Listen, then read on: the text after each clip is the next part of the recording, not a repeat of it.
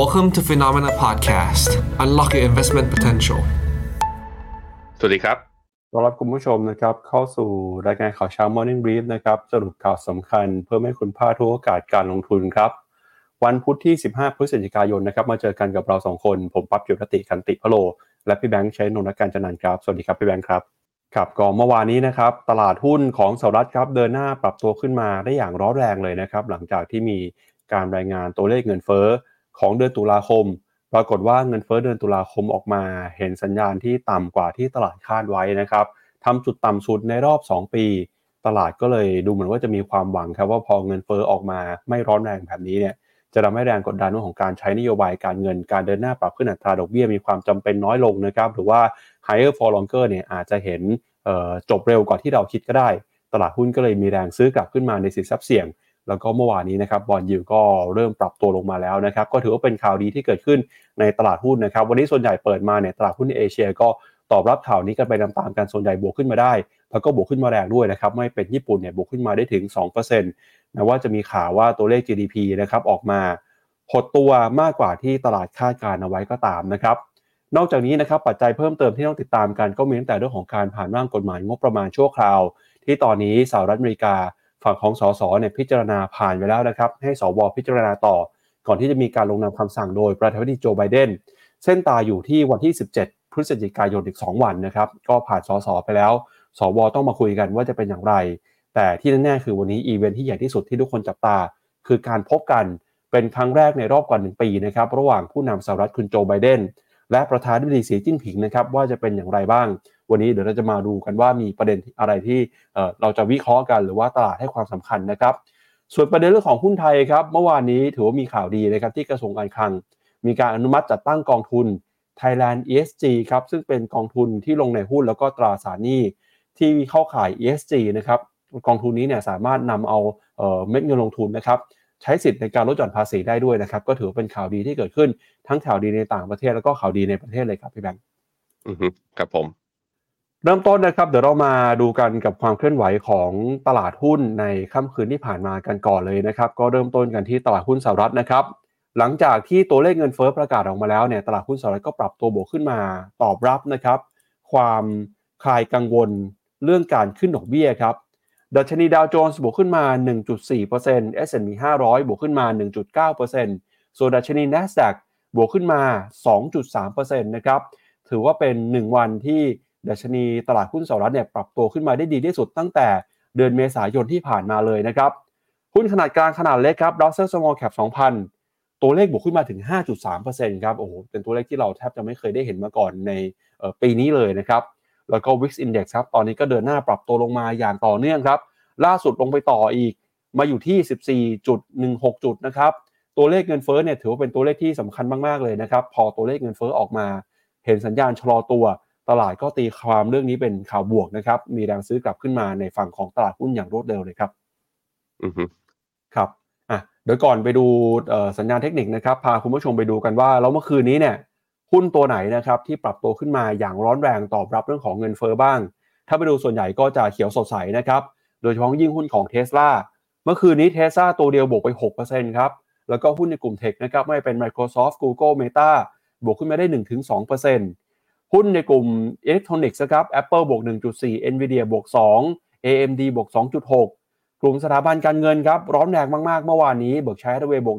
1.2 JP Morgan 1.8 Bank of America บวกไป 5.4 ครับ Wells Fargo 3.2 Morgan Stanley นะครับบวกขึ้นไป 4%กว่าๆเช่นกัน Amazon ครับบวกขึ้นไป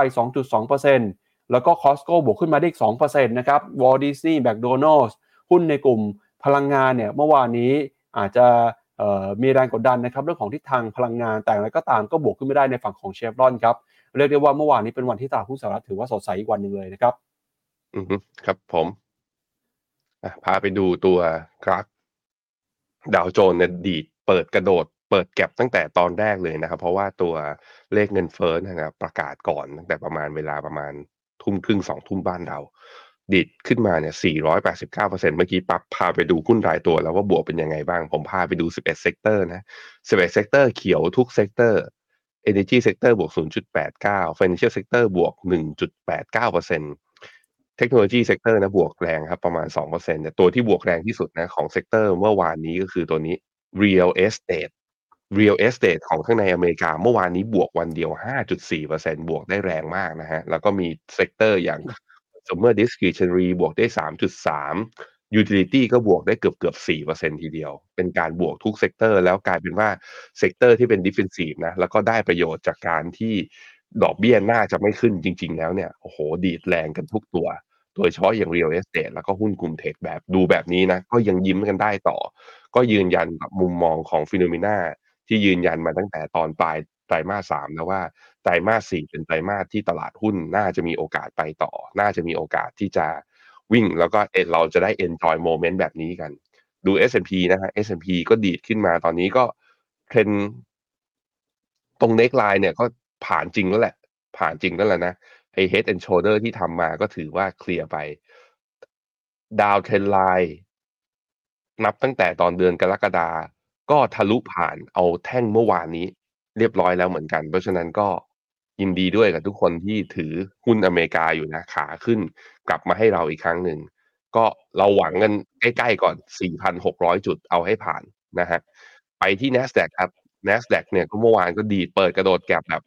เปิดข้าม Fibo ที่61.8 ขึ้นไปแบบว่าดูดิ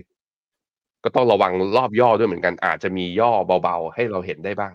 เพราะว่านี่ก็เป็นการดีดขึ้นมาค่อนข้างแรง แต่ก็เคลียร์ตัว downtrend channel ตรงนี้ ไปแล้วเรียบร้อย แล้วก็ขึ้นมายืนเหนือเส้นค่าเฉลี่ยทุกเส้นด้วยนะครับ การขึ้นเมื่อวานของ3ดัชนีของตลาดหุ้นสหรัฐนั้นทำให้ VIX Index นั้นปรับร่วงลงมาต่อ ล่าสุดก็ทำจุดต่ำสุดนับตั้งแต่ตอนกลางเดือนกันยาที่ผ่านมาอยู่ที่ 14.15 และ asset ตัวหนึ่งนะที่แบบว่าอ่า ได้รับผลกระทบจากการประกาศตัวเลขเงินเฟ้อชัดเจนเลยก็คือตัว Dollar Index หรือว่า DXY นะครับ DXY Dollar Index เมื่อวานนี้วันเดียวเนี่ยลบ 1.5%ก็คือร่วงลงมาอ่อนค่าลงมา ต่ำกว่าเส้นค่าเฉลี่ย 100 วันนะอยู่ที่ 104.15 ดอลลาร์อ่อนค่าก็ชัดเจนนะว่าแล้วอ่อนค่ารุนแรงแบบนี้ เงินน่าจะไหลเข้า risky asset และสินทรัพย์เสี่ยงทางด้านอย่างตลาดหุ้นทางฝั่งเอเชีย น่าจะได้ประโยชน์ด้วยเช้านี้ ตัวเนี้ยคือตัวที่หนึ่งที่ได้ประโยชน์เต็มๆตัวที่สองที่ได้ประโยชน์เต็มๆจากตัว เรียกว่ามีผลกระทบเต็มๆแล้วกัน อย่าเรียกว่าได้ประโยชน์ ก็คือตัวพันธบัตรรัฐบาลสหรัฐ ตอนนี้บอลยูสองปีเนี่ยอยู่ที่4.85ก็ร่วงลงมานะวันเดียวเนี่ยลงมาถึงเกือบเกือบ20 basis point ในขณะที่บอลยู10ปีเนี่ยทำนิวอ่าทำจุดต่ำสุดใหม่นับตั้งแต่วันที่22กันยาที่ผ่านมา ตอนนี้เหลืออยู่ที่ประมาณ 4.42% ดูจากเทรนแล้วมันเหมือนชัดเจนนะว่าเทรนที่เป็น uptrend มาตั้งแต่ตอนเดือนเมษายาวมาจนถึงตอนนี้เนี่ย เหมือนเทรนนั้นกำลังจะเปลี่ยนไม่ใช่ขาขึ้นแล้วสำหรับตัว bond yield น่าจะกลับมาเป็นขาลง หลักๆก็คือเรื่องเงินเฟ้อนี่แหละอะเพราะฉะนั้นพวกกองทุน global bond นะ ที่เราบอกว่าเฝ้าสะสมแล้วก็นักลงทุนก็บ่นกับเรามาสักระยะนึงแล้วก็บอกให้ซื้อบอกให้ซื้อเมื่อไหร่จะมา ผมคิดว่าเอฟเฟกของมันเนี่ย จากการที่ดอกเบี้ยขึ้นไม่ได้จะเริ่มส่งผลดีกับตลาดบอลแล้วก็ช่วงนี้นะพวกบอลไอ้พวกกองทุน fixed income fund พวกกองทุน term fund สามเดือนหกเดือน ที่ยิวออกมาทะลุสองเปอร์เซ็นขึ้นมาเนี่ย ยังพอให้เห็นอยู่บ้าง แต่ถ้า bond yield ของสหรัฐปรับตัวลงมากกว่านี้เมื่อไหร่เออเราอาจจะเห็นยิวพวกเนี้ยน้อยลงเพราะนั้นสำหรับนักลงทุนที่เป็นสินแบบว่าลงทุนสินทรัพย์เสี่ยงต่ำนะ ไม่ได้อยากลงทุนในหุ้นอยากล็อกผลตอบแทนในตราสารหนี้ยาวๆ จังหวะนี้ยังพอเข้าได้ก่อนที่จะจังหวะนี้มันจะหายไปนะครับ ครับ จากตลาดหุ้นสหรัฐไปแล้วครับ ไปดูที่ตลาดหุ้นของยุโรปกันบ้างนะครับ ล่าสุดเมื่อคืนนี้ตลาดหุ้นยุโรปก็ปรับตัวบวกขึ้นมาได้ค่อนข้างสดใสเช่นกันดัชนีดัคของเยอรมนีครับบวกขึ้นมา 1.76%มาอยู่ที่ระดับ 15,614 จุดฟุตซี่ร้อยของอังกนะครับก็ปรับตัวบวกขึ้นมาได้เช่นกันนะครับบวกขึ้นมา 0.2% ขณะที่ CAC 40 ฝรั่งเศสบวกขึ้นมาได้ 1.3 นะครับยูโรซ็อก50 บวกขึ้นมา 1.4%ครับตลาดหุ้นของยุโรปเองก็ปรับตัวบวกขึ้นมาได้ ตอบรับนะครับกับประเด็นตัวเลขเงินเฟ้อของสหรัฐที่ส่งสัญญาณชะลอตัวลงมามากกว่าคาดนะครับ พอสหรัฐเนี่ยเงินเฟ้อชะลอ ตลาดก็คาดหวังว่ายุโรปเองก็จะได้รับอันนี้ส่งเรื่องนี้ไปด้วย ถ้าเงินเฟ้อยุโรปชะลอแรงกดดันที่มีต่อการใช้นโยบายการเงินเข้มงวด ทั้งจากธนาคารกลางสหรัฐแล้วก็ ECB ก็จะมีลดน้อยลง เป็นข่าวดีเกิดขึ้นกับตลาดหุ้นเมื่อวานนี้ครับ ในภาพของสัญญาณทางเทคนิคนะครับ Euro Stoxx หกร้อยขึ้นมาเนี่ยก็ทะลุตัว downtrend channel นะเมื่อวานนี้คือเอ่อเป็นการเขียวเต็มแท่งไม่เหมือนกับตัวตลาดหุ้นสหรัฐที่เปิดกระโดด gap เพราะว่าคือตลาดหุ้น ยุโรปเขาเปิดก่อนใช่ไหมแล้วก็ไปปิดตอนเที่ยงคืน เพราะนั้นพอได้เอฟเฟกจากตัวผลของข่าวดีที่ตลาดสหรัฐก็เลยมีแรงซื้อระหว่างที่กำลังเทรดอยู่พอดี แท่งเขียวเต็มแท่งแบบนี้จึงเป็นสัญญาณที่ค่อนข้างดี รวมถึง Euro Stoxx 50นะครับ ก็บวกทะลุขึ้นมาเหนือเส้นค่าเฉลี่ย200 ด้วยเช่นเดียวกัน DAX ของเยอรมันก็ขึ้นมากำลังจะทดสอบเส้นค่าเฉลี่ย 200 นะดีขึ้นมาได้ 1.7% CAC 40 ดีขึ้นมาทดสอบเส้นค่าเฉลี่ย 100 วัน ฟุตซี่เนี่ยดีดขึ้นมาค่อนข้างเบาพี่ปับ๊บอันนี้น่าแปลกใจนิดนึงฟุตซี่บวกได้เพียงแค่ 0.04 จุดเท่านั้นเอ่อ0.04%เท่านั้น ไม่ได้บวกแรงเท่ากับตลาดอื่น อันนี้เดี๋ยวต้องมารอดู แต่ว่าถ้าดูจากภาพรวมกับตัวอินเด็กตัวใหญ่อย่าง Euro Stock 50 กับตัว 600 เนี่ย ก็ชัดเจนนะว่าตลาดอยากขึ้นมากกว่าอยากลง พี่ป้าพาไปดูหุ้นรายตัวข้างในยุโรปหน่อยสิ ว่าไอตัวที่บวกแรงเนี่ยมีใครบ้างที่บวกเกินกว่าดัชนี เราตั้งไว้ที่1.4%ใครบวกแรงกว่าตรงนั้นน่ะ ผมคิดว่าสำหรับใครที่แบบว่าหาหุ้นรายตัวลงนะ เพราะว่าหุ้นยุโรปในยูโรซ็อก50จริงๆแล้วมันไม่ใช่เศรษฐกิจยุโรป หลาย ๆ ตัวมันก็เป็น global band หลาย ๆ ตัวมันก็เป็นได้รายได้มาจากไม่ใช่แค่ในยูโรอย่างเดียวนะครับครับถ้าไปดูภาพของตลาดหุ้นยุโรปนะครับอันนี้เป็นดัชนียูโรซ็อก600ครับหุ้นขนาดใหญ่ของยุโรป600ตัว ส่วนใหญ่เมื่อวานนี้ที่ปรับตัวบวกขึ้นมาได้สดใสนะครับก็เป็นหุ้นในกลุ่มสินค้าอุปโภคบริโภค แล้วก็แบรนด์สินค้าฟุ่มเฟือยต่างๆไม่ว่าจะเป็น LVMH นะครับเมื่อวานนี้บวกขึ้นมา 2.6 แล้วก็มี Hermes นะครับบวกขึ้นมา 2.8 Nestle บวกขึ้นมาได้ 0.5 นะครับ L'Oreal 2.4 Dior บวก3%นะครับขณะที่หุ้นในกลุ่มแบงก์ของยุโรปเมื่อวานนี้เนี่ยก็ถ้าเป็นแบงก์ตัวใหญ่ไม่ได้บวกแรงสักเท่าไหร่นะครับก็มี HSBC ติดลบไป 0.4 UBS บวก1 Allianz บวกขึ้นมา 1.4 นะครับ กลุ่ม Healthcare เมื่อวานนี้ย่อลงมานะครับ แล้วก็กลุ่ม Manufacturing ครับพวกโรงงานภาคอุตสาหกรรมนะครับก็บวกขึ้นมาประมาณ2ถึง2.5%อีกหนึ่งกลุ่มที่น่าสนใจคือกลุ่มรถยนต์ครับพี่แบงค์เมื่อวานนี้เนี่ยบวกขึ้นมาได้2ถึง5%เลยนะครับไม่ว่าเป็นหุ้นของ BMW ครับบวกขึ้นมา 2.2%เอ่อ Porsche ครับบวกขึ้นมา 4.5% Volvo บวก3%ฮะกลุ่มเทคนะครับเมื่อวานนี้ก็บวกมาได้ประมาณ0.5ถึง2% แล้วก็กลุ่ม Utility นะครับก็บวกได้ประมาณ 1%ครับอ่านี่เป็นภาพของหุ้นยุโรปเมื่อวานนี้ครับก็จากยุโรปไปแล้วครับ พาไปดูต่อที่เอเชียหน่อยนะครับอานิสงส์ครับเรื่องของตัวเลขเงินเฟ้อส่งสัญญาณชะลอตัวในเดือนตุลาคม ส่งผลทำให้หุ้นเอเชียวันนี้เปิดตลาดมาปรับตัวบวกขึ้นมาได้ค่อนข้างดีทีเดียวนะครับนิกเกอิ225 ตอนนี้บวกขึ้นมาแล้วเกือบ2%ครับออสเตรเลียนิวซีแลนด์บวกขึ้นมา 1.5ถึง1.6% หุ้นจีนนะครับมาลุ้นกันเช้านี้เปิดมาจะเป็นอย่างไรหลังจากเมื่อวานนี้ปรับตัวบวกขึ้นมาได้นะครับก็ส่วนฮั่งเส็งฮ่องกงครับเมื่อวานนี้ฮั่งเส็งเนี่ยติดลบไป 0.2 นะครับ แต่ถ้าดูจาก sentiment ตลาดเช้านี้แล้ว น่าจะบวกกันได้กันเป็นส่วนใหญ่นะครับคอสปีเกาหลีใต้วันนี้เปิดมาแล้วฮะบวกไป 2%ครับแล้วก็หุ้นของอินเดียนะครับเมื่อวานนี้ลบไป 0.5 เวียดนามบวกขึ้นมาได้ 1%แล้วก็ต้องจับตากันกับดัชนีหุ้นไทยเซ็ตอินดี x ครับ เมื่อวานนี้ดัชนีหุ้นไทยติดลบไป 1 จุดนะครับมาอยู่ที่ 1,386 จุด แม้ว่าตลาดจะรับทราบข่าวเรื่องของกองทุนนะครับ TESG ที่กระทรวงการคลังเตรียมจะผลักดัน เพื่อให้นักทุนเนี่ยเข้ามาลงทุนในหุ้นกลุ่ม ESG แล้วก็สามารถลดหย่อนภาษีได้ประมาณ 100,000 บาทนะครับแต่หุ้นไทยยังไม่บวกครับ หวังว่าพอเงินเฟ้อชะลอลงไป หุ้นไทยวันนี้น่าจะปรับตัวบวกขึ้นมาตามประเทศอื่นๆบ้างนะครับ หลังจากที่หุ้นไทยเนี่ยไม่ได้เคลื่อนไหว ตามทิศทางของภูมิภาคมาสักพักหนึ่งแล้วครับ สวัสดีทั้งคนใน Clubhouse แล้วก็ทั้งสามเอ่อสองช anel นะ ทั้ง Facebook แล้วก็ YouTube ที่ดูเราอยู่ตอนนี้ เช้านี้ตลาดเปิดมาจริงๆแล้วคือ มีแต่ข่าวดี ข่าวดีจริง ๆ ว่าจริง ๆ มีข่าวดีอย่างเดียวก็คือหุ้นมันขึ้น เรื่องเงินเฟ้อลงเนี่ยจริง ๆ เดี๋ยวเราเราเราจะไปวิเคราะห์ละเอียดละเอียดกันอีกทีหนึ่งนะว่า แล้วลงมารอบนี้เนี่ยมันเป็นยังไง แต่ผมชอบความเห็นนี้ เดี๋ยวนนะคุณพิพัฒน์เขาบอกว่าตลาดหุ้นอเมริกาเนี่ย เปิดแก็บเหมือนดอกเบี้ยมันจะลดพรุ่งนี้เลย ใช่ มันดีดแรงยังกับแบบว่า ชัดเจนแล้วว่าดอกเบี้ยจะไม่ขึ้น จริง ๆ มันยังต้องรอดูกันอีกหลายปัจจัยนะ แต่ว่านั่นแหละบางครั้งนะอ่า market maker Mr. Market เขาบอกแล้วว่าเขาอยากขึ้นตามกราฟเทคนิค เดี๋ยวดูนะมันจะมีเหตุผลอื่นๆ มาสนับสนุน แล้วก็ทำให้ตลาดอาจจะสามารถที่จะปรับตัวขึ้นได้ แน่นอนว่าเราอยู่กับความเสี่ยงความเสี่ยงข้างหน้ามันก็มีอยู่เยอะ แต่เทรนตลาดตอนนี้มันชัดเจนว่าจะเป็นขาขึ้น สวัสดีทุกคนด้วยนะฮะ ผมขอสวัสดีไปก่อนเลย สวัสดีคุณอาร์ค สวัสดีคุณซีเคคุณแซมซ่า คุณลูกสาวคนเล็กของตระกูลจิน เอาอย่างนี้เลยเหรอ นี่คือชื่อใช่ไหม คุณเพนจิ บอกว่ามีข่าวดีแล้วเซ็ตจะขึ้นไหมนะเซ็ตมีข่าวดีหนุนสองนะ ก็คือกองทุน TESG ใช่ไหม เดี๋ยวเราไปดูรายละเอียดกัน แล้วก็ดู sentiment เอเชียเช้านี้ เขียวกันหมดอย่างที่ปั๊บรายงานเมื่อกี้นะครับ คุณแก้วชูสวัสดีครับ คุณกนกวันสวัสดีครับ ใครเข้ามาแล้วมากดไลค์ให้กำลังใจเราหน่อยนะ ให้กำลังใจทั้งสองช่องทางเลยทั้ง Facebook แล้วก็ YouTube หรือคนในขับเฮาเนี่ยจะแบบว่ารบกวนนิดนึงไปเปิดใน YouTube หาเราแล้วก็ไปกดไลค์แล้วก็ปิด แล้วก็กลับมาฟังในขับเฮาหน่อยก็ยินดีแล้วก็ขอบคุณมากอะเราไปดูกันฮะว่าตัวตลาดทางฝั่งเอเชียเป็นอย่างไรบ้างนิกเกอีนะครับเปิดกระโดดแก็บด้วยเช่นเดียวกันนิกเกอีเนี่ยขยันกระโดดเปิดแก็บนะ เปิดแก็บมาตั้งแต่ตอนเด้งรีบาวเมื่อตอนย่างเข้าเดือนพฤศจิกาแล้วตั้งแต่ต้นเดือนแล้วเนี่ยมีอยู่สองสาม gap อยู่ตรงนี้ นี่ก็เปิด gap ขึ้นมาต่อนิเคอีเนี่ยเหลืออีกไม่เหลืออีกไม่เยอะ ก็จะทดสอบ high เดิม เหลืออีกหนึ่งจุดหนึ่งเจ็ดเปอร์เซ็นต์โอ้โห ถ้าพรุ่งนี้บวกอีกวันหนึ่งก็ทะลุทำ new high ได้แล้ว โอ้โห วันก่อนหน้านั้นนะไอตอนปลายเดือนที่แล้วเรายังบอกเลยว่าน่าห่วงนะว่านิเคอีจะหลุดเส้นค่าเฉลี่ย 200 วันหรือเปล่า แป๊บเดียวเองการดีขึ้นมารอบนี้ถือว่าชันทีเดียวนะครับ TOPIX ก็ดีขึ้นมาด้วยนะฮะ KOSPI เกาหลีเช้านี้บวกแรงกระโดด gap ขึ้นมาบวกได้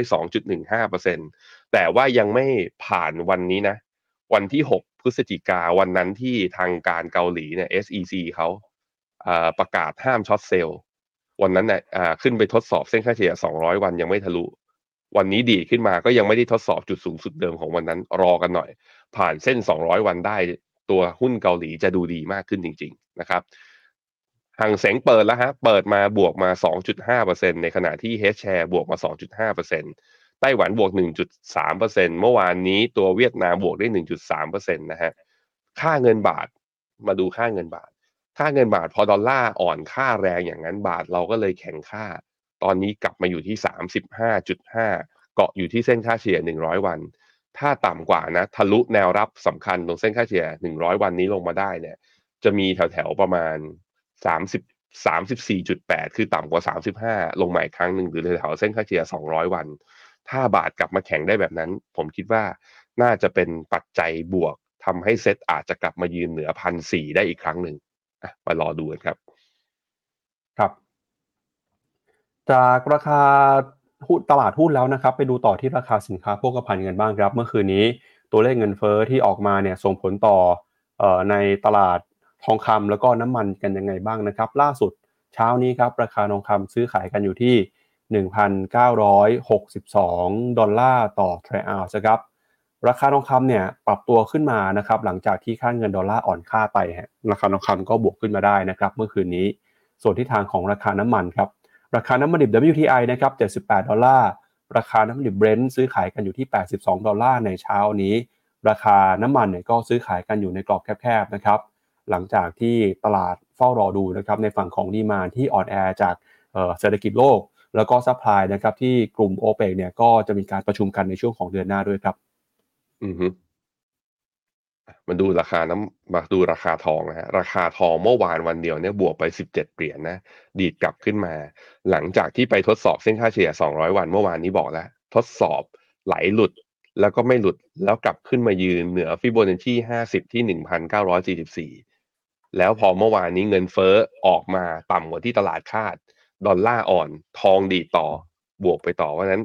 ทองยังค่าไม่ตายนะทุกคนยังยืนได้อยู่ จะให้ดีก็ อาจจะมีการทดสอบเส้นค่าเฉลี่ย 20 วัน ภายในสัปดาห์นี้ถ้าสมมติว่าโมเมนตัมทางขึ้นดอลลาร์ยังอ่อนต่อนะ ซึ่งตอนนี้เส้นค่าเฉลี่ย 20 วันอยู่ที่ 193 1973 1973 ก็บวกต่ออีกประมาณสัก 11 เหรียญ ถ้าทะลุถ้าทะลุตรงนี้นะ มันตรงกับแนวต้านฟิวเจอร์นชี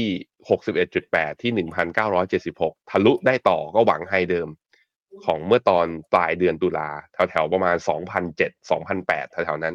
ถ้าทะลุ2,007 2,008 อีกก็เอาละอันนี้ก็ดมกาวกันได้เลย จะขึ้นไปทางไหน แล้วแต่เลย เพราะว่าแต่ว่าต้องดูจับจังหวะดูพร้อม ๆ กันว่าดอลลาร์อ่อนค่ารอบนี้อ่อนได้จริงหรือเปล่านะครับ ต้องดูกันต่อไป ในขณะที่ราคาน้ำมันก็ดีดขึ้นมานะทดสอบเส้นค่าเฉลี่ย200 วัน หลังจากที่ปรับฐานลงมาแรงพอสมควรเนี่ย ก็เด้งได้บ้าง แต่ว่าจะเห็นว่าไส้เทียนของเมื่อวานเนี่ย มันเป็นไส้ข้างบนที่ยาวก็คือว่ามีแรงขายกดลงมาอย่างต่อเนื่องวันนั้นดอลลาร์อ่อนรอบนี้ มันเหมือน เอ่อน้ำมันดูจะมีความกังวลกับเรื่องของฝั่ง demand อยู่ จึงทำให้พอมีแรงดีดขึ้นมาปุ๊บก็มี trader อีกกลุ่มหนึ่งนะฝั่งขาแบบว่าไม่เชื่อว่าน้ำมันจะเด้งแรงเนี่ย ขายกดลงมาจนทำให้ตลาดมันก็เลยกลายเป็นว่าเช้านี้ก็ไซด์เวย์อยู่ที่กรอบที่เดิมไม่ได้บวกไม่ได้ลบนะครับ ครับ เอาละครับ เมื่อคืนนี้เกิดอะไรขึ้นนะครับทำไมตลาดหุ้นสหรัฐถึงปรับตัวขึ้นมาได้อย่างร้อนแรง สาเหตุสำคัญก็มาจากเรื่องของเงินเฟ้อเดือนตุลาคมที่ประกาศออกมานะครับ เมื่อวานนี้ครับทางกระทรวงที่รายงานตัวเลขนะครับสำนักงานสถิติรายงานของสหรัฐเนี่ยออกมาเปิดเผย ตัวเลขเงินเฟ้อนะครับหรือว่าดัชนีราคาผู้บริโภค CPI ครับซึ่งเป็นมาตรวัดเงินเฟ้อของเดือนตุลาคม แล้วก็เป็นหนึ่งในข้อมูลสำคัญที่ธนาคารกลางสหรัฐ ใช้ในการตัดสินใจพิจารณา ในการดำเนินนโยบายการเงินนะครับ โดยตัวเลขเงินเฟ้อนะครับดัชนีราคาผู้บริโภคทั่วไปหรือว่า CPI ของสหรัฐในเดือนตุลาคม ปรับตัวบวกขึ้นมา 3.2%ครับจากช่วงเดียวกันของปีก่อน แล้วก็ขณะที่อัตราเงินเฟ้อเมื่อเปรียบเทียบกับเดือนก่อนเนี่ยคือแทบจะไม่เปลี่ยนแปลงเลยนะครับอยู่ที่ 0%ครับส่วนเงินเฟ้อพื้นฐานนะครับ ซึ่งไม่รวมราคาพลังงานแล้วก็ราคาอาหารสด ปรับตัวเพิ่มขึ้นมา 4% จากปีก่อนนะครับ แล้วก็ถ้าเกิดเทียบกับเดือนก่อนหน้าเนี่ยก็บวกขึ้นมาได้ประมาณ 0.2%ครับ ซึ่งการที่เงินเฟ้อเนี่ยเติบโตในระดับนี้นะครับ ถือว่าเป็นตัวเลขที่ต่ำกว่าที่ตลาดคาดการครับ แล้วก็ถ้าไปดูไส้ในเนี่ยจะเห็นว่าราคาที่อยู่อาศัยนะครับอ่ายังคงปรับตัวเพิ่มขึ้นมา เพิ่มขึ้นมาประมาณ 6.7%ขณะที่ราคาค่าขนส่งค่าเดินทางเนี่ยเพิ่มขึ้นมาประมาณ 9%ราคาพลังงานติดลบไป 4.5%แล้วก็ราคาอาหารบวกขึ้นมา 3.3%นะครับ โดยตัวเลขเงินเฟ้อที่ออกมาเนี่ยถือว่าเป็นตัวเลขที่ชะลอลดน้อยลงกว่าที่นักวิเคราะห์คาดไว้ โดยนักวิเคราะห์เนี่ยตอนแรกประเมินนะครับว่าเงินเฟ้อจะอยู่ที่ประมาณ 3.3%ออกมาจริงคือ 3.2 นะครับ ส่วนราคาเงินเฟ้อพื้นฐานเนี่ยนักวิเคราะห์คาดว่าจะอยู่ที่ 4.1 ออกมาจริงอยู่ที่ 4%นะครับ นั่นหมายความว่าเงินเฟ้อทั้ง 2 ตัวเลยครับ ทั้งเงินเฟ้อทั่วไปแล้วก็เงินเฟ้อพื้นฐาน เป็นตัวเลขที่ต่ำกว่าที่ตลาดประเมินไว้นะครับ แล้วก็เป็นการสะท้อน ให้เห็นถึงเศรษฐกิจสหรัฐเนี่ยที่เริ่มลดความร้อนแรงลง ซึ่งการที่เงินเฟ้อชะลอตัวลงมาแบบนี้นะครับก็ถือว่าเป็นสัญญาณที่ดี ที่ธนาคารกลางสหรัฐจะใช้ในการพิจารณา แรงกดดันนะครับในการเดินหน้าปรับขึ้นอัตราดอกเบี้ยก็จะลดน้อยลงไปด้วยครับเพราะว่าธนาคารกลางสหรัฐนะครับตั้งเป้าหมายไว้บอกว่าอยากจะให้เงินเฟ้อเนี่ยลงมาสู่เป้าหมายที่ระดับ 2%แต่อะไรก็ตามนะครับแม้ว่าเงินเฟ้อจะชะลอตัวลงมาในเดือนตุลาคม แต่ก็ยังไว้วางใจไม่ได้นะครับ เพราะอย่างล่าสุดเนี่ยคุณเจมี่ไดมอนด์ ซีอของ JP Morgan เขาออกมาบอกว่า อย่าพึ่งจะดีใจมากเกินไปนะครับ เพราะว่าปัจจัยเงินเฟ้อที่ปรับตัวลงมาเนี่ยเป็นเพียงแค่ปัจจัยในระยะสั้นเท่านั้น เขายังกังวลว่าเงินเฟ้อในระยะยาวยังคงอยู่สูงนะครับ โดยเขาเชื่อว่าธนาคารกลางสหรัฐจะหยุดขึ้นดอกเบี้ย แล้วก็จะเริ่มมีการลดดอกเบี้ยลง แต่ก็ตามนะครับ ก็มีโอกาสที่ธนาคารกลางสหรัฐจะทำอะไรเพิ่มเติม เพื่อให้เงินเฟ้อลงมาสู่เป้าหมาย 2%ให้ได้นะครับ โดยเขาบอกว่า การที่เงินเฟ้อปรับตัวลงมาเนี่ยก็ถือว่าเป็นข่าวดีที่เกิดขึ้นในตลาดหุ้นนะครับแล้วเขาก็มีการเตือนไว้ด้วยนะครับ บอกว่าในอนาคตเนี่ยก็ยังคงมีความเสี่ยงมีความเปราะบางอยู่นะครับในเรื่องของการบริโภค แล้วก็ภาคธุรกิจนะครับจะเห็นได้จากความเสี่ยงเรื่องของปัญหาภูมิรัฐศาสตร์ แล้วก็นโยบายกระตุ้นเศรษฐกิจที่ลดน้อยลงของสหรัฐนะครับ ในเดือนกันยายนที่ผ่านมานะครับเขาเคยระบุว่า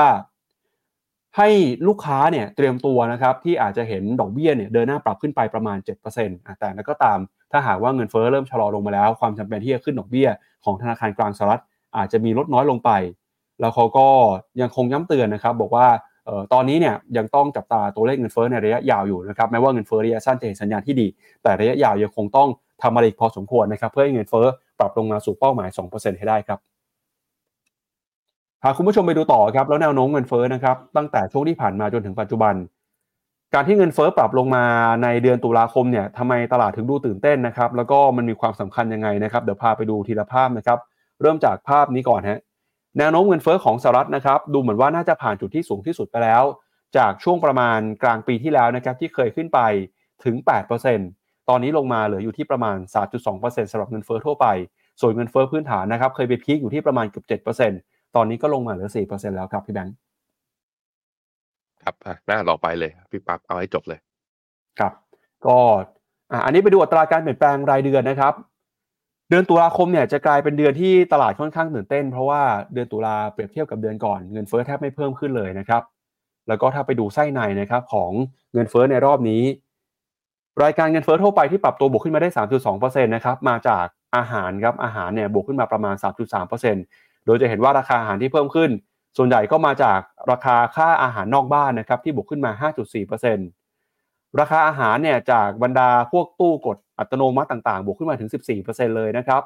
แล้วก็ราคาอาหารในบ้านครับไม่ว่าเป็นพวกผักแช่แข็ง หรือว่าเเนื้อสัตว์แช่แข็งนะครับ ราคาปรับตัวขึ้นมา 10%ราคาน้ำตาลบวกขึ้นมา 8%อาหารเด็กบวกขึ้นมา 8%แล้วก็พวกบรรดาซอสครับเกรวี่ต่างๆ บวกขึ้นมา 7.5 ขนมปังบวกขึ้นมา7นะครับแล้วก็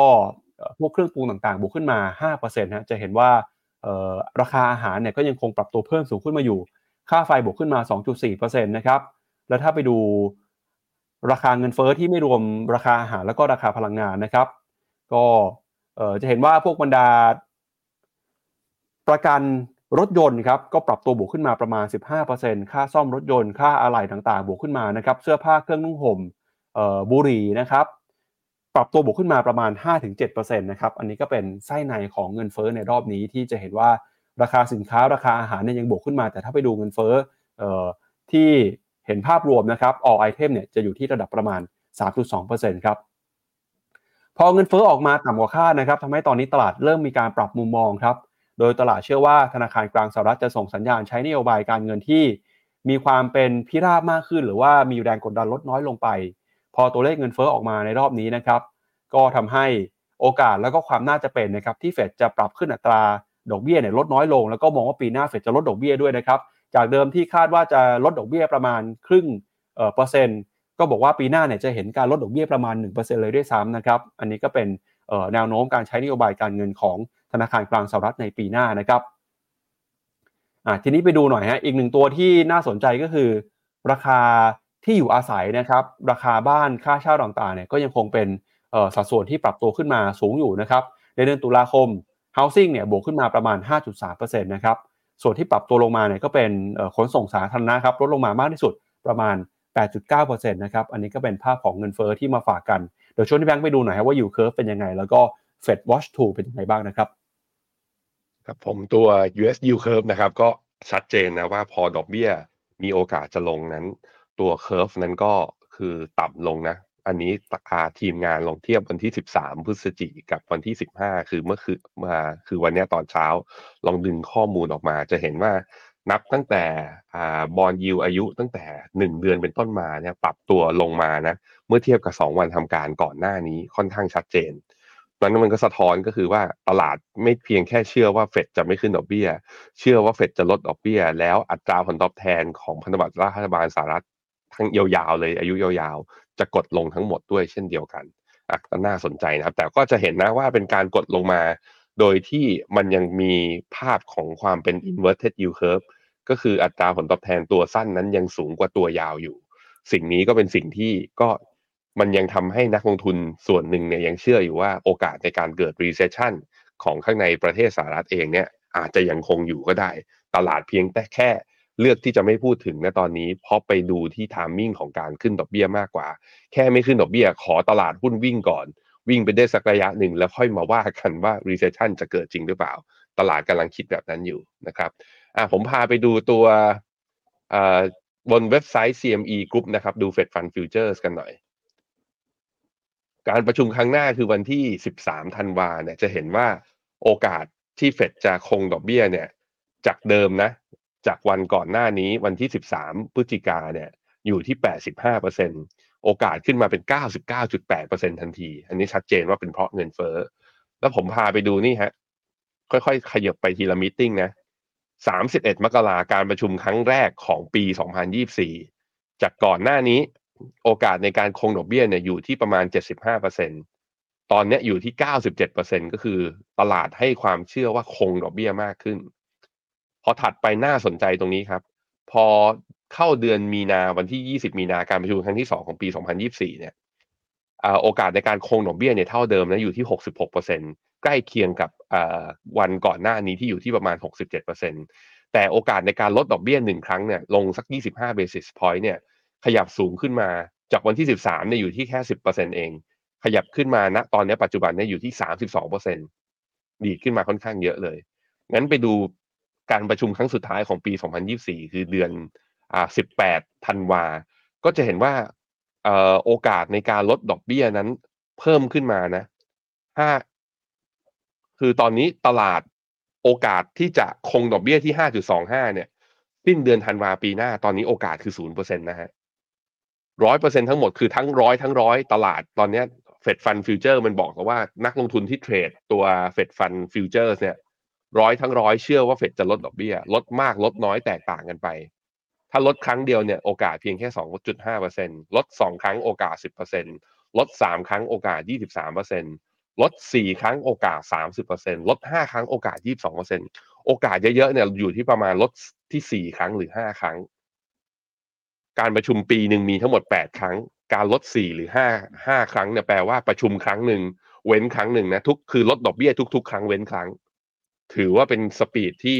เร็วกว่าก่อนหน้านี้ที่นักวิเคราะห์คาดคำถามคือลดเร็วแบบเนี้ยลดแบบนี้จะเกิด recession หรือเปล่า ตลาดบอกนี่กำลังจะบอกไงว่า phase ถัดไปเดี๋ยวตลาดจะพูดกันถึงเรื่องนี้มากขึ้น แต่ phase นี้เรามา enjoy moment นี้กันก่อน เทคการเทคนิคบอกแล้วว่าหุ้นจะขึ้น ดอลลาร์จะอ่อน อะไรที่ break up ขึ้นมา แล้วมีแนวโน้มว่าจะเข้าสู่ up trend นะ ผมคิดว่าตัวนั้นเราควรสะสมไหม อันนี้หลักๆเลยก็คือหุ้นอเมริกา ใครมีอยู่ enjoy อยู่ ใครที่จะซื้อกองลดหย่อนภาษี S F F R M F ผมคิดว่าจังหวะ timing ตอนนี้ใส่เข้าไป อย่างที่สอง เอาแบบคุณเจษไหมเอาแบบคุณเจษคุณเจษเขาบอกว่าถ้ามองแบบคอนทาเรียนนะ ซึ่งคุณเจษเขาเป็นสายนี้สายสวน เขาเป็น King of Garden พระราชาแห่งสวนดอกไม้นะฮะเขามองว่าไทยเวียดนามเกาหลี ลงมาลึกช่วงนี้นะแล้วก็ดอลลาร์อ่อนค่าเนี่ยก็หนุนด้วยเช่นเดียวกันนะครับ ถ้าเป็นกองทุนนะเป็นหุ้นเลย กองทุนหุ้นหุ้นไทยกองทุนนั้น คุณเจษเขาแนะนำ ASP SME ถ้าเป็นเกาหลีก็เรามีอยู่กองเดียวที่ลงเกาหลีตรงๆ คือ SCB KEQTG อะว่ากันไป ครับ ก็จากประเด็นนะครับ เรื่องของเงินเฟ้อไปแล้วครับ ไปดูอีกหนึ่งเรื่องนะครับ ก็คือเรื่องของการเมืองในประเทศสหรัฐฮะ ถ้าใครจำวันได้นะครับ เมื่อช่วงสุดสัปดาห์ที่ผ่านมาเนี่ยทางมูดดี้นะครับเพิ่งมีการหั่นแนวโน้มเครดิตของสหรัฐจาก stable ลงมาสู่แนวโน้มเชิงลบหรือ negative นะครับสาเหตุสำคัญเนี่ยนอกเหนือมาจากเรื่องของความกังวลเรื่องของสถานะทางการคลังแล้วนะครับ ก็มีประเด็นเรื่องของความขัดแย้งทางการเมืองด้วยนะครับ ที่จะทำให้สหรัฐเนี่ยมีโอกาสมีความเสี่ยงจะเผชิญกับเหตุการณ์โกลเมนชัดดาวนะครับ ล่าสุดมีข่าวดีเกิดขึ้นครับเมื่อวานนี้ในสภาผู้แทนราษฎรของสหรัฐนะครับ สสสหรัฐครับได้มีความเห็นร่วมกันนะครับที่จะผลักดันร่างกฎหมายงบประมาณฉบับชั่วคราวนะครับทำให้สหรัฐเนี่ยจะมีโอกาสที่จะไม่ต้องชัดดาวนะครับ โดยสภาคองเกรสเมื่อวานนี้ผ่านร่างกฎหมายงบประมาณฉบับชั่วคราวที่เรียกว่า continuing resolution หรือว่า CR นะครับ หลังจากนี้ไปเนี่ยจะต้องส่งให้สวลงนามหรือว่าพิจารณาต่อนะครับ โดยจำนวนคะแนนเสียงที่โหวตเนี่ยทั้งหมด 336 คะแนนเสียงโหวตเห็นชอบมี 95 เสียงที่คัดค้านนะครับ แล้วก็ในเนื้อหาของกฎหมาย CR ฉบับนี้เนี่ยเขาก็บอกว่าจะผลักดันให้มีงบประมาณนะครับสำหรับรัฐบาลกลางไปจนถึงวันที่ 19 มกราคม แล้วก็ในบางหน่วยงานนะครับจะมีงบประมาณเพียงพอจนถึงวันที่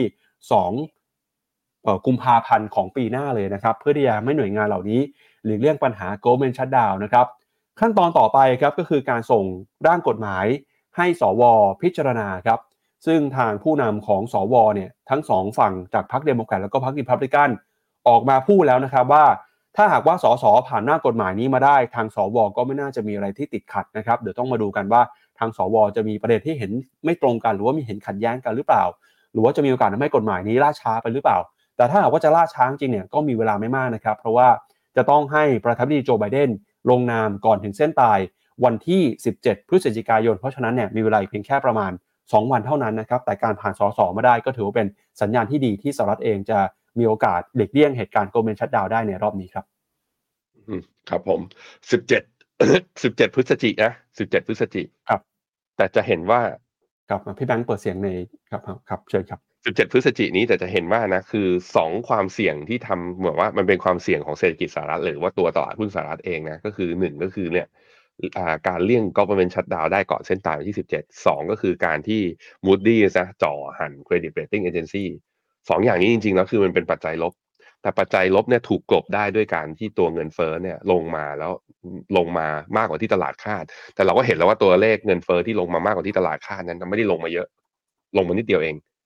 แล้วแถมไอตัวคอ CPI เนี่ย จาก 4.1 ลงมา 4 มันอาจจะค้างอยู่ที่ 4 ยาวๆเราก็ไม่รู้ถูกไหมเพราะฉะนั้นอย่างที่บอกไปคือว่า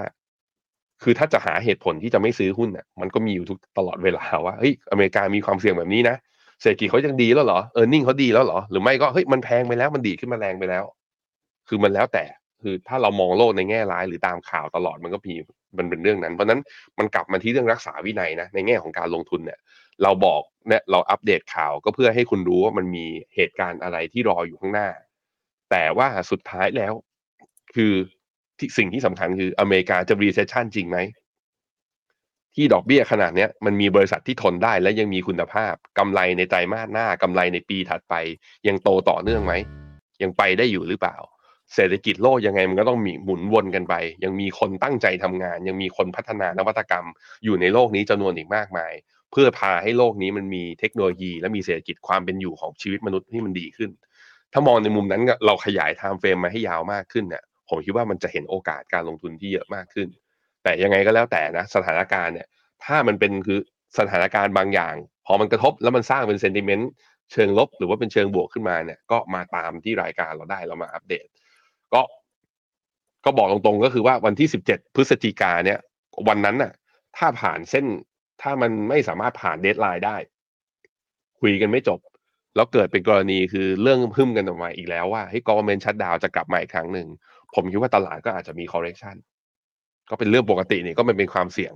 แต่สมมุติว่าเราจะไปรอจงถึงตรงนั้น แต่ปรากฏว่าผ่านก็ได้โดยดี มันก็ยิ่งขึ้นไปอีก แล้วเราไม่เสียโอกาสหรอเพราะนั้นก็วางแผนเทรดกันดีๆแล้วกันครับ ครับซึ่งในมุมมองของรัฐมนตรีว่าการกระทรวงการคลังสหรัฐคุณเจเน็ตเยนเลนนะครับหลังจากที่ทางมูดี้เนี่ยออกมา หั่นคาดการณ์แนวโน้มเศรษฐกิจสหรัฐ คุณเจเน็ตเยลเลนก็ออกมาแสดงความคิดเห็นนะครับ โดยเธอบอกว่าเธอไม่เห็นด้วยครับที่มูดี้ออกมาปรับลดอันดับ ความน่าเชื่อถือหรือว่าความเชื่อมั่นของเศรษฐกิจสหรัฐนะครับที่ตอนนี้ยังคงมองว่ามีความแข็งแกร่ง แล้วก็ตลาดพันธบัตรเนี่ยถือว่ามีความปลอดภัย แล้วก็มีสภาพคล่องที่สูงนะครับคุณเจเน็ต เยลเลนบอกนะครับว่าไม่เห็นด้วยกับการตัดสินใจของ Moody's ครับหลังจากที่ Moody's ลดอันดับแนวโน้ม Credit Rating ของสหรัฐจาก Stable ลงมาสู่เชิงลบนะครับโดยให้เหตุผลว่า ม้การปรับขึ้นของอัตราดอกเบี้ยในระยะยาวจะทำให้สถานะที่ยั่งยืนของพันธบัตรรัฐบาลสหรัฐเผชิญกับความท้าทาย ถ้าหากว่าอัตราดอกเบี้ยดังกล่าวเนี่ยอยู่ในระดับสูงเป็นเวลานาน แต่คณะบริหารของประธานาธิบดีโจไบเดนนะครับก็ยังคงมีความมุ่งมั่นอย่างเต็มที่ที่จะรักษาสถานะทางการคลัง ให้มีความยั่งยืนแล้วก็มีความน่าเชื่อถือ โดยรัฐบาลมีแผนที่จะลดการขาดดุลงบประมาณ และเพิ่มการลงทุนนะครับในกรมสรรพากรเพื่อทำหน้าที่ในการจัดเก็บภาษีมากขึ้น นอกจากนี้นะครับทางคุณเจเดนเลนก็มีการเรียกร้องให้บรรดาสภาคองเกรส เร่งผ่านกฎหมายนะครับเพื่อจะหลีกเลี่ยงการชัดดาวนะครับ ถ้าหากว่ามีการชัดดาวเกิดขึ้นเนี่ยก็จะส่งผลต่อความแข็งแกร่งของเศรษฐกิจสหรัฐที่ตอนนี้ถือว่ากำลังดำเนินไปในทิศทางที่ถูกต้องแล้วนะครับออันนี้คุณเจเนตเล่นก็บอกว่า Moody's ครับอาจจะมองไม่รอบด้านจึงตัดสินใจหันเครดิตเรตติ้งของสหรัฐอเมริกานะครับ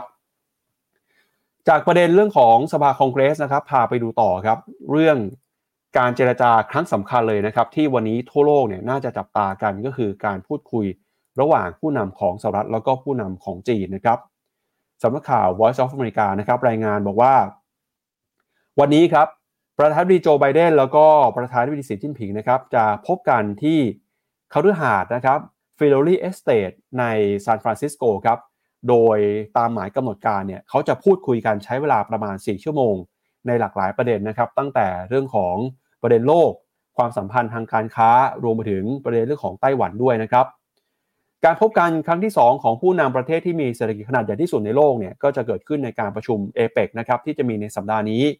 โดยจะพบกันที่ Filoli Estate ซึ่งเป็นคฤหาสน์นะครับ อยู่ในซานฟรานซิสโกครับ ประธานาธิบดีโจไบเดนแล้วก็ประธานาธิบดีสีจิ้นผิงนะครับได้เดินทางมาถึงซานฟรานซิสโกในวันอังคาร หลังจากนั้นเนี่ยก็จะเดินทางไปเครือข่ายแห่งนี้ในวันพุธโดยจะร่วมรับประทานอาหารกลางวันร่วมกัน แล้วก็เดินชมรอบสถานที่ตากอากาศ แล้วก็ใช้เวลาประชุมกันเวลาประมาณใช้เวลาประมาณ 4 ชั่วโมงครับโดยจะมีการหารือของเจ้าหน้าที่ระดับสูงของทั้งสองประเทศในแต่ละประเด็นด้วย ซึ่งประเด็นที่จะมีการพูดคุยนะครับก็จะมีตั้งแต่การหารือในเชิงลึกนะครับ ตั้งแต่ของประเด็นความสัมพันธ์ทวิภาคี ในบริบทของโลก เจ้าหน้าที่ของจีนนะครับก็จะขอให้มีการแยกสถานที่นะครับต่างอออกไปจากการประชุมเอเปกนะครับแสดงให้เห็นถึงความประสงค์ที่จะใช้เวลานานแล้วก็ไม่อยากให้มีอะไรมารบกวนนะครับ โดยสาระสำคัญเนี่ยก็มีตั้งแต่เรื่องของเทคโนโลยีปัญญาประดิษฐ์ เพื่อการอาหารนะครับ วันจันทร์ที่ผ่านมาสหรัฐได้มีการประกาศเข้าร่วมกับรัฐบาล 45 ประเทศในการเปิดตัว ปฏิญญาการเมืองว่าด้วยการใช้ AI นะครับ ควบคุมทางทหารเนี่ยอย่างมีความรับผิดชอบ ซึ่งระบุถึงมาตรการ 10 ข้อในการใช้ AI อย่างมีความระมัดระวังนะครับต่อธุรกิจหรือว่ากิจกรรมที่เกี่ยวข้องกับด้านการอาหาร นอกจากนี้นะครับก็จะมีการพูดคุยกันประเด็นนะครับในเรื่องของความขัดแย้งไต้หวัน ประเด็นเรื่องของการค้า การถ่ายโอนเทคโนโลยี และก็สิทธิมนุษยชนครับ ในสัปดาห์ที่ผ่านมาโฆษกกระทรวงต่างประเทศของจีนนะครับเพิ่งจะระบุว่า อิทธิพลจากภายนอกแล้วก็ รัฐบาลของไต้หวันเนี่ยจะมีผลนะครับ โดยยังยืนยันว่าไต้หวันคือส่วนหนึ่งของกิจการภายในของจีน ทางด้านสหรัฐนะครับก็ออกมาเคยเตือนนะครับ บอกว่าจีนควรจะหลีกเลี่ยงการแทรกแซงไต้หวันนะครับ โดยพ้องยิ่งการเลือกตั้งประธานาธิบดีที่เกิดขึ้นในเดือนมกราคมปีหน้า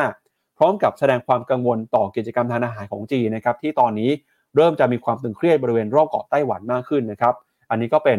สิ่งที่ทั่วโลกกำลังจับตาว่าสุดท้ายแล้วผู้นำของทั้งสองประเทศ จะเห็นอะไรร่วมกันหรือว่าจะสามารถเจรจาเพื่อยุติความขัดแย้งที่กินเวลามาอย่างยาวนานได้หรือเปล่าครับ ครับผม อันนี้ก็เป็นอีกหนึ่งความเสี่ยง ไม่ได้บอกว่าเป็นปัจจัยบวกหรือเป็นปัจจัยลบ ความเสี่ยงก็คือ ถ้าคุยกันออกมาชื่นมื่น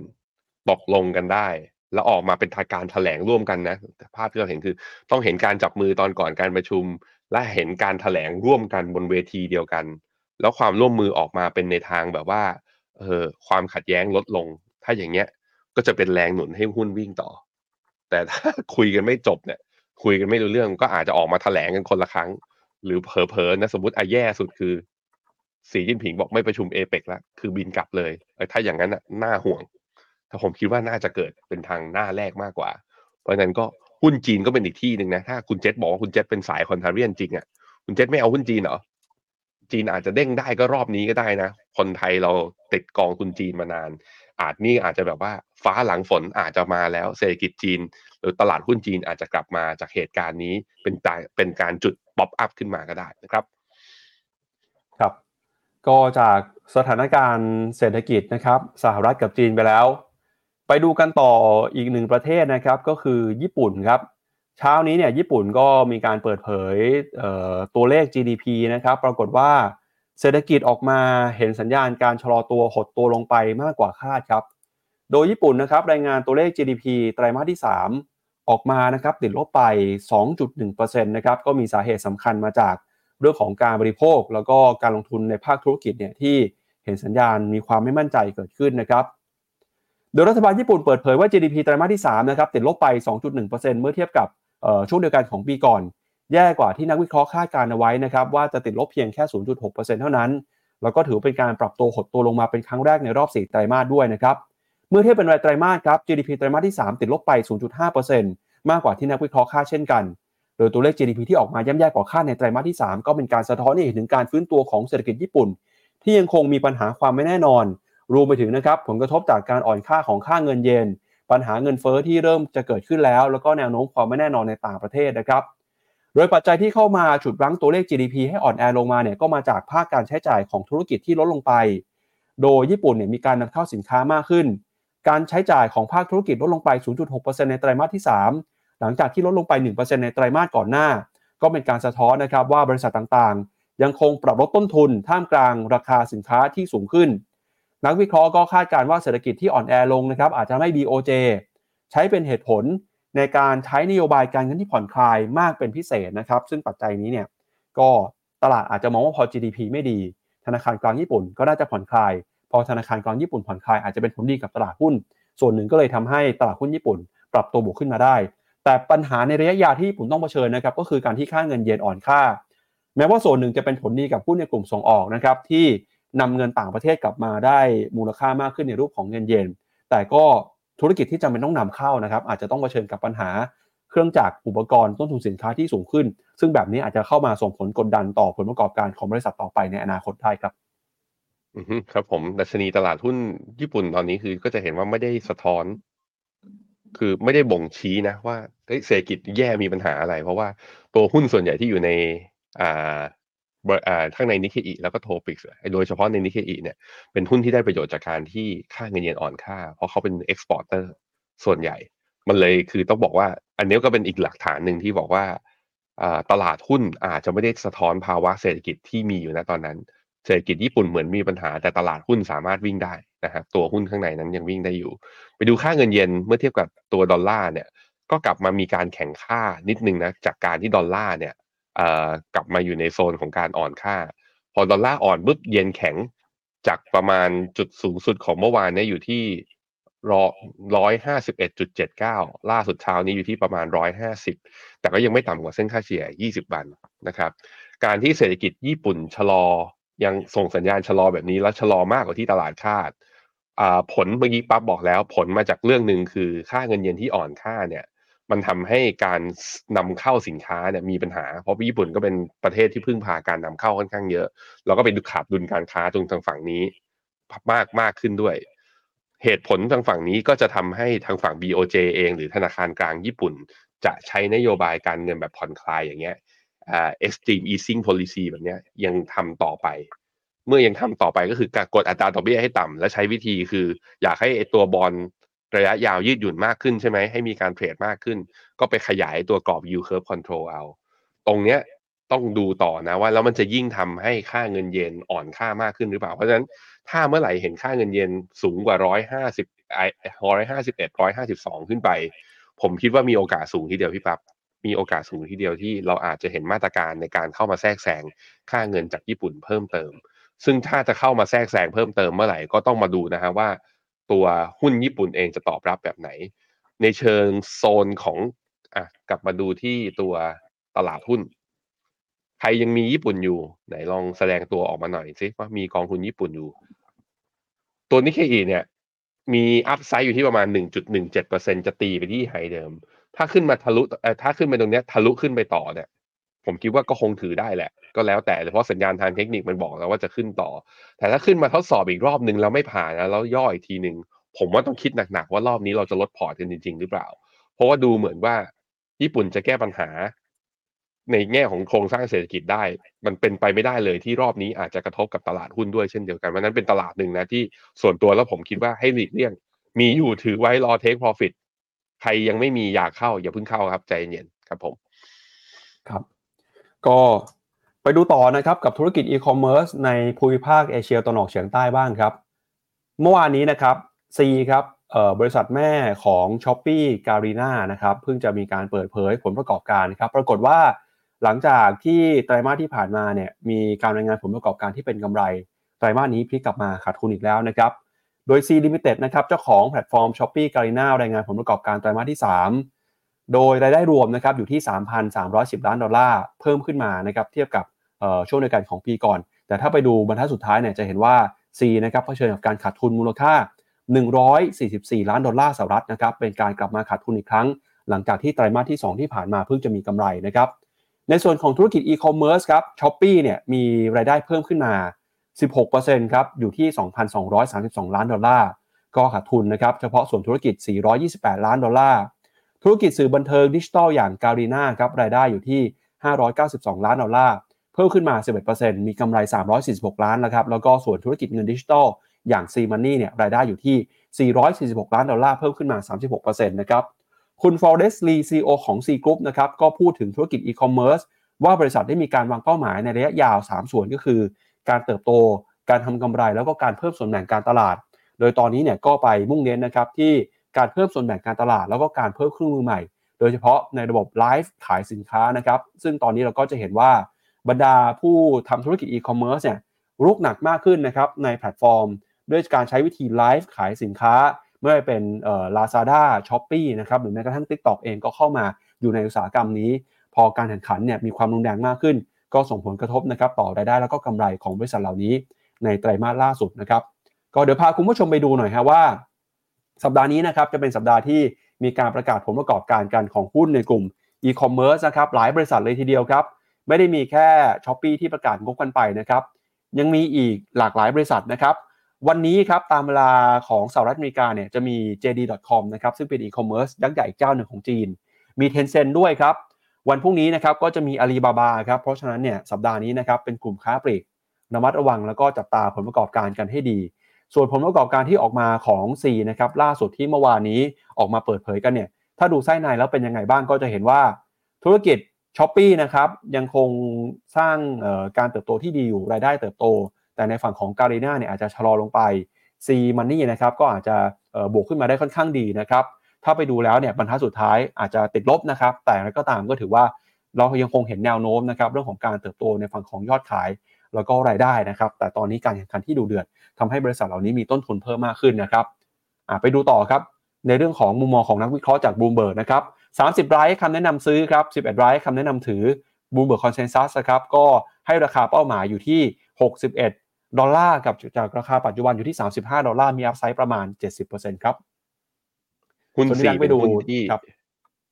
หุ้น Sea เป็นหุ้นที่ราคาเป้าหมายราคา target นะสูงกว่าราคาปัจจุบันอยู่ตลอดเวลา มาดูหน้าจอผมเนี่ยคือถ้าซื้อตามว่าเพราะว่านักวิเคราะห์บอกว่ามี upside เนี่ยเราจะติดไปขนาดไหน เพราะราคาล่าสุดเมื่อวานนี้ก็คือ ราคาปิดลงมาที่จุดต่ำสุดของเมื่อตอนเดือนสิงหาสิงสิงหาที่ผ่านมาคือสามสิบห้าเนี่ยประมาณสามสิบห้าเหรียญแล้วลองดูนี่นี่มันคือเกือบโอ้โหเป็นจุดโลต่ำสุดนับตั้งแต่ตอนพฤศจิกาปีสองพันสิบเก้า ขึ้นไปเท่าไหร่ได้ลงมาได้เท่านั้น ยังไม่เห็นสัญญาณการกลับตัวใด ๆ ทั้งสิ้นนะ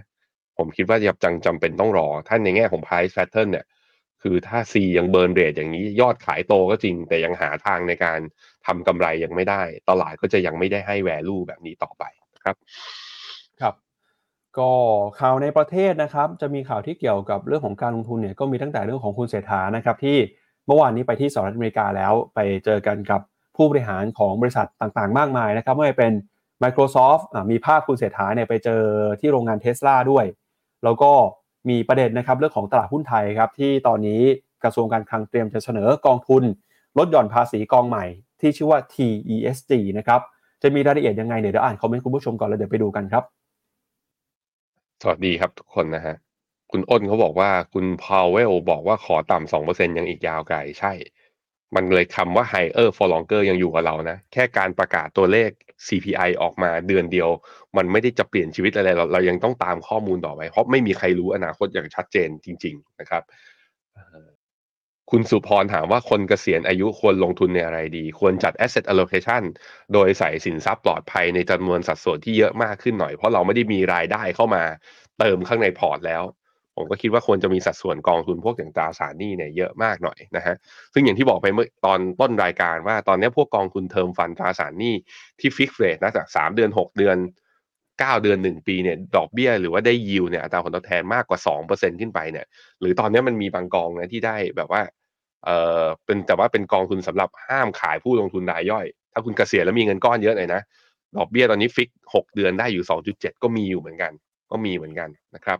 ก็ใครเป็นลูกค้าภายนักลงทุน private wealth บนแพลตฟอร์ม Finnomena นะ ก็ลองสอบถามเข้าไปที่ investment advisor หรือ financial advisor ของท่านได้นะครับ มีคุณสวัสดิ์ถามว่า NVIDIA จะไปต่อหรือจะย่อก่อนอะไปดูหุ้น NVIDIA กัน NVIDIA ราคาเมื่อวานนี้บวกต่ออีกประมาณ 2.1%โอ้โห คล้ายๆ Microsoft นะ ก็กำลังจะปิดที่ all time high อยู่ ถ้าดูจากทรงอย่างนี้คือเบรกได้ก็ไปต่อครับ บอกอย่างนั้นแล้วกันนะฮะ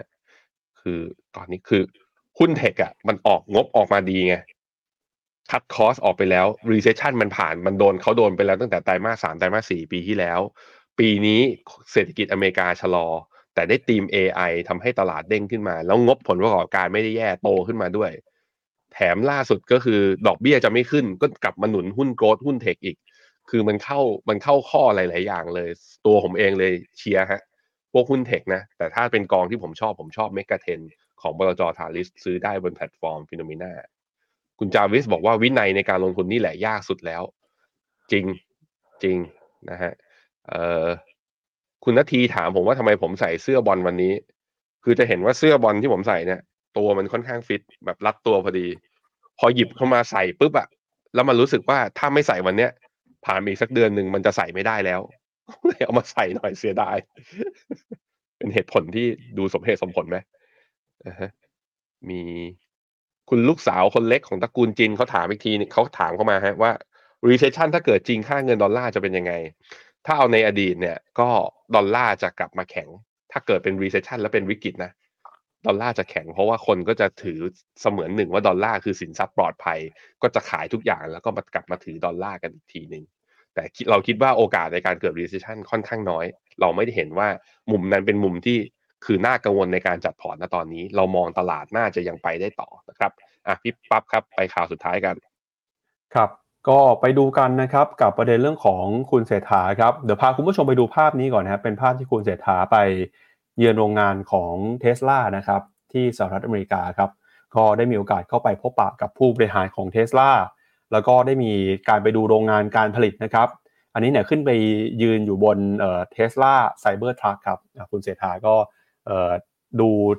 ยิ้มแย้มมีความสุขนะครับ แล้วก็ดูเหมือนว่าจะตื่นเต้นกับโรงงานที่อยู่ที่สหรัฐอเมริกาด้วยนะครับ เดี๋ยวพาไปดูหน่อยครับว่าคุณเศรษฐาเนี่ยได้มีโอกาสเข้าไปพบปะกับผู้บริหารของผู้บริหารในสหรัฐอเมริกาบริษัทไหนบ้าง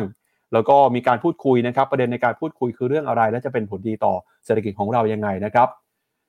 ภารกิจของคุณเศรษฐานะครับหลังจากที่เดินทางไปเยือนสหรัฐอเมริกาเพื่อเข้าร่วมการประชุมเอเปกนะครับก็ได้มีการหารือกับภาคเอกชนหลายรายเมื่อวานนี้เลยครับ ไม่ว่าจะเป็นนะครับเยี่ยมชมบริษัทเทสลาโดยเข้าไปดูธุรกิจรถยนต์ไฟฟ้า แล้วก็มีการไปพูดคุยกับผู้บริหารของบริษัทเทคคอมมานีด้วยนะครับไม่ว่าเป็น Microsoft นะครับสำหรับการหารือในครั้งนี้นะครับก็มีการควบคุมความร่วมมือที่เป็นประโยชน์ทั้งเรื่องของ EV พลังงานสะอาด โดยหวังว่าความร่วมมือนี้เนี่ยจะเป็นการตอกย้ำถึงความเป็นศูนย์กลาง EV แล้วก็พลังงานทดแทนของไทย แล้วก็บอกว่าหวังนะครับว่าเทสลาจะร่วมลงทุนในไทยมากขึ้น นอกจากนี้นะครับก็ได้มีการพบกันกับผู้บริหารของ HP ผู้ผลิตคอมพิวเตอร์ส่วนบุคคลแล้วก็แล็ปท็อปนะครับ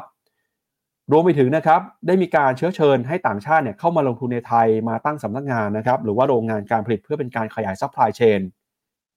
นอกจากนี้ก็มีการพบกันกับผู้บริหารของ ADI นะครับ Analog Devices ซึ่งเป็นผู้ผลิตอุปกรณ์เซมิคอนดักเตอร์ด้วยนะครับ โดย ADI เนี่ยก็มีส่วนนะครับในการลงทุนเรื่องของพลังงานสะอาดนะครับออนอกจากนี้ก็มี Microsoft ด้วยครับ Microsoft ก็บอกว่าจะมีการเซ็น MOU นะครับเรื่องของการลงทุน Data, Data Center แล้วก็พลังงานสะอาดในไทย โดยคาดว่าจะลงทุนในเฟสแรกประมาณ1แสนล้านบาท ก่อนหน้านี้เนี่ยไทยก็มีคู่แข่งที่ Microsoft เตรียมจะเข้าไปลงทุนก็คือมาเลเซียแล้วก็เวียดนามนะครับ แล้วก็มีธุรกิจ Cloud ด้วยนะครับ Microsoft Cloud for Sustainability มี solution ต่างๆนะครับที่เมื่อวานนี้ถือว่าไปคุยกับหลายบริษัท ส่วนในฝั่งของภาครัฐนะครับ ก็จะมีการไปพูดคุยพบปะกับผู้นำของประเทศนะครับ เพื่อเชื้อเชิญให้มาลงทุนในเมกะโปรเจกต์โปรเจกต์ใหญ่ก็คือ Land Bridge นะครับ โดยหลังจากที่คุณเสถาเนี่ยเคยนำเสนอไอเดียนี้ตอนประชุมที่จีนไปแล้ว รอบนี้ก็ถือว่าเป็น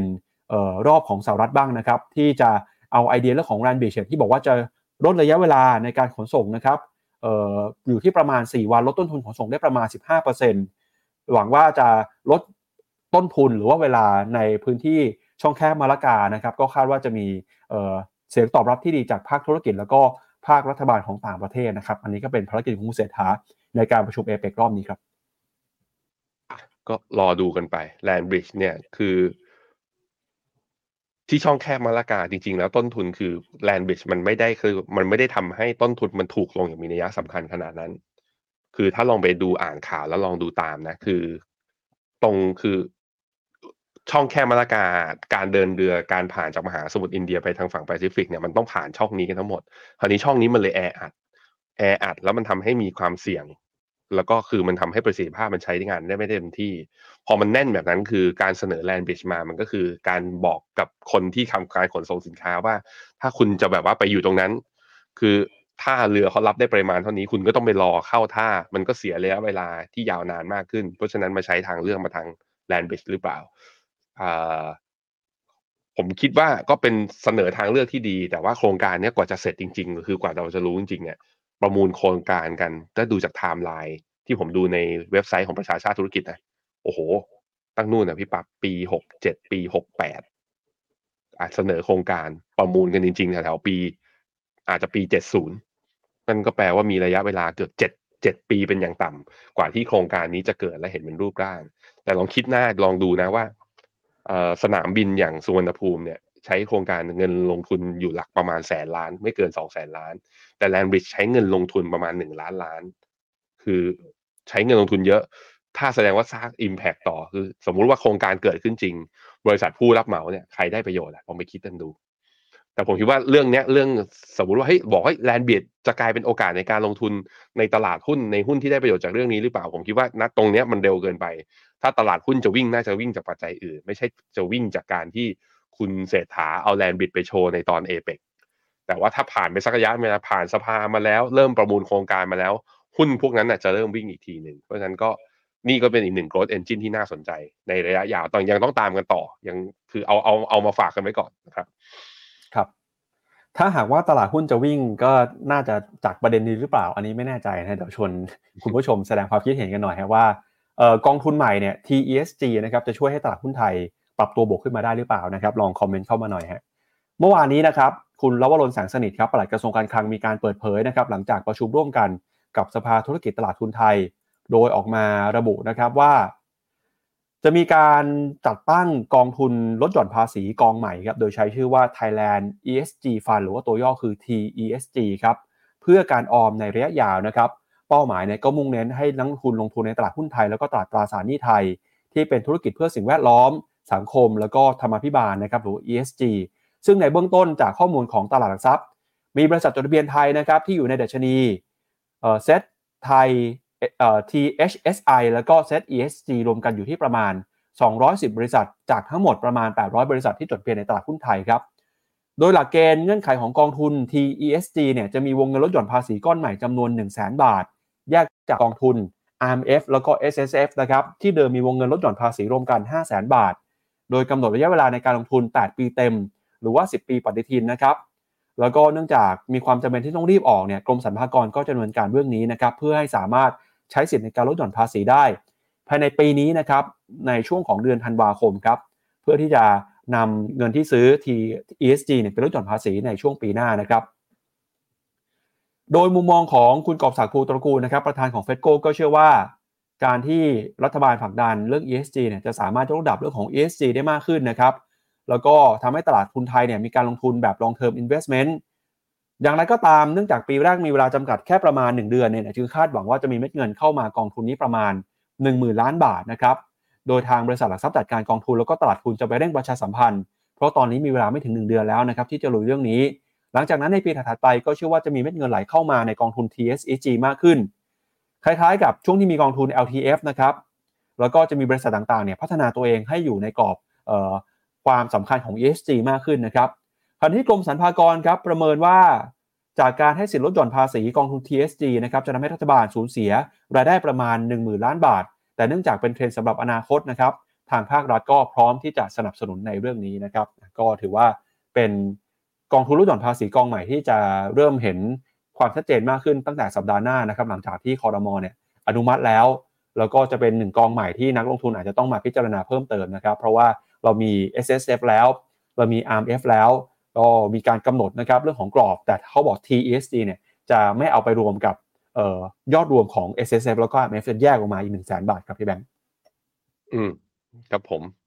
มีทาง The Standard Well นะเขาเปรียบเทียบไอ้กองตัว TEST เนี่ยกับกองลดหย่อนภาษีแบบเดิมนะที่มันปิดไปแล้วอย่าง LTF แล้วก็ตัว SFF เนี่ยก็จะเห็นว่าข้อแตกต่างคือข้อข้อดีคือมันเป็นการแยกวงเงินออกมา ไม่รวมกับ SFF กับ IMF ที่รวมกัน5 0 0แสนบาท แต่ว่าวงเงินมันคำถามคือมันน้อยไปไหมหนึ่งแสนเนี่ยแล้วก็เทียบกับตัวอย่าง S F F ตอนที่ตั้งตอนพิเศษตอนที่ออกมาพยุงหุ้นไทยตอนนั้นนะก็วงเงินก็ยังตั้งคือออกมาฉุกเฉินระยะสั้น ก็ยังตั้งสองแสนแต่รอบนี้แสนเดียว นะครับ แต่ข้อดีที่มันปรับลงมาคือ S S F ตอนกับไอ S F F เนี่ยต้องถือสิบปี I M F ต้องถือสิบปีอ่าถือครองห้าสิบปี หรือว่าอายุห้าสิบห้าปีบริบูรณ์ถูกไหมเอ่อแต่ว่าตัว TESG เนี่ยที่ออกมาเนี่ยที่ชงเงื่อนไขเข้าไปเนี่ยไม่ใช่สิบปี เป็นแปดปี แต่เป็นแปดปีแบบนับปีชนปี พอนับปีชนปีผมคิดว่าเอายากแล้ว อันนี้เป็นปัญหาสมมุติว่าครับแล้วถ้าผมทยอยทำ DCA พี่แบงค์อะเอ่อในขับเฮาส์เหมือนเสียงจะเงียบไปนะครับอ๋อครับโอเคฮะถ้าสมมติว่าเป็นปีชนอีกองทุน TESG เนี่ย ถ้าสมมุตินะ เขาออกเงินเงื่อนไขนี้จริงคือแปดปีเนี่ย นับจากวันที่ซื้อคือเป็นปีชนปี นับไปเลยแปดปีเต็ม แล้วถ้าผมเป็นนักลงทุนที่แบบทยอยลงทุนน่ะซื้อมันทุกเดือน มันก็แปลว่าเดือนหนึ่งก็ขายได้ทีละก้อนในตอนวันที่ปีที่ครบแปดมันจะยุ่งยากนิดนึง มันจะมีปัญหาเรื่องนั้น แต่เราข้ามปัญหาเรื่องนั้นได้การ ก็เออ ก็ก็ข้ามมันไปแล้วรอทั้งปีแล้วค่อยดูรวบมันทั้งก้อนแล้วค่อยขายก็ได้ ใช้วิธีนั้นก็ได้ ต้องมาดูฮะว่าตัว TSG เนี่ยแล้วจะมีคือเอ่อสัดส่วนนะอีกเรื่องหนึ่งก็คือว่าสัดส่วนเนื่องจากว่ามันเป็นกองทุนที่เอามาสนับสนุน ESG โดยให้สิทธิ์ลดหย่อนทางภาษี โดย ESG เนี่ยการสนับสนุนมันสนับสนุนได้สองทาง คือหนึ่งก็คือไปซื้อหุ้นที่เป็น ESG สองคือไปซื้อบอลใน ESG ผมคิดว่ากองทุนที่จะออกมารับเนี่ยมันก็จะออกมาเป็นนโยบายแบบว่าเป็นหุ้นล้วนอะก็จะเสี่ยงหน่อย หรือว่าเป็น mix fund เป็น mix fund ก็หมายถึงว่าผสมกันเป็นจัด asset allocation ระหว่างตราสารหนี้กับหุ้น แล้วก็เป็นอีกแบบหนึ่งก็คือเป็นแบบว่าตราสารหนี้ล้วน มันก็จะออกมาให้เราเลือกมากขึ้น แต่ทั้งหมดทั้งมวลก็คือยังจะเป็นกองทุนที่ลงทุนในทั้งหุ้นและตราสารหนี้ที่มี ESG และอยู่ในประเทศไทยเท่านั้นอะเพราะนั้นในแง่ของการพยุงหุ้นเมื่อกี้ปั๊บถามว่าถ้าหุ้นจะขึ้นจะขึ้นเพราะเรื่องนี้ไหมอ่าอย่างที่หนึ่งนะผมคิดว่าวงเงินหนึ่งแสนบาทน้อยไป ผมคิดว่าน้อยไปที่จะมากระตุ้นสองก็คือผมคิดว่าด้วยลักษณะของกองทุนมันไม่ได้เอาลงทุนไปซื้อในหุ้น ไทยตรงๆ มันสามารถซื้อในตราสารหนี้ได้เพราะฉะนั้นเม็ดเงินที่คาดหวังจาก TSG จะวิ่งเข้าตลาดหุ้นผมคิดว่ามันไม่ได้เยอะขนาดนั้น ผมคิดอย่างนั้นนะ ผมคิดอย่างนั้น แต่ว่าก็ต้องรอดูกันว่า แล้ว demand คือ ผู้ที่ใช้สิทธิ์ลดหย่อนทางภาษีอยู่แล้วห้าแสนเดิมอะถ้าเขามีรายได้เพิ่มขึ้นเขาอยากจะใช้สิทธิ์เพิ่มอีกหนึ่งแสนผ่านกองทุนเนี้ยมันก็อาจจะมี fund flow บางส่วนไหลเข้าไป แต่พวกเนี้ยมันเป็นเรียกว่า มันเป็นกองทุนระยะยาวไงปั๊บพอมันเป็นกองทุนระยะยาวพอเข้ามาเสร็จมันก็ไม่ได้มีผลกับ ปริมาณการซื้อขายในปีถัดไป ขนาดนั้นน่าจะเป็นการลงทุนแบบ long term มากกว่าครับ ครับ เอาละครับ ก็ขอบคุณภาพข้อมูลนะครับจาก The Standard Wealth ด้วยนะครับ ก็วันนี้ก่อนจากกันไปครับสำหรับใครที่มองหาโอกาสในการลงทุนกองทุนลดหย่อนภาษีนะครับ FINNOMENA เนี่ยก็กำลังจะมีโปรโมชั่นใหญ่นะครับ วันที่ 16 ถึง 30 พฤศจิกายนนะครับ โปรที่สุดแห่งปีฟินกับฟินนะครับสามารถแลกรับส่วนลดในการซื้อค่าธรรมเนียมออกองทุนได้ใน cashback เนี่ยจะสูงสุดถึง 20,000 บาทนะครับโดยคุณผู้ชมสามารถเข้าไปกดรับนะครับฟินได้ที่เว็บไซต์ของ FINNOMENA นะครับก็แคมเปญนี้นะครับจะเริ่มตั้งแต่ 16 ถึง 30 พฤศจิกายนนี้นะครับก็เข้าไปดูข้อมูลเพิ่มเติมกันได้ครับ ก็คือเริ่มพรุ่งนี้ ผมขอขายของนิดเดียวพี่ปั๊บไปที่หน้า 36 ให้ผมหน่อย กองทุนที่ผมบอกนะ เมื่อตอนต้นชั่วโมงก็คือ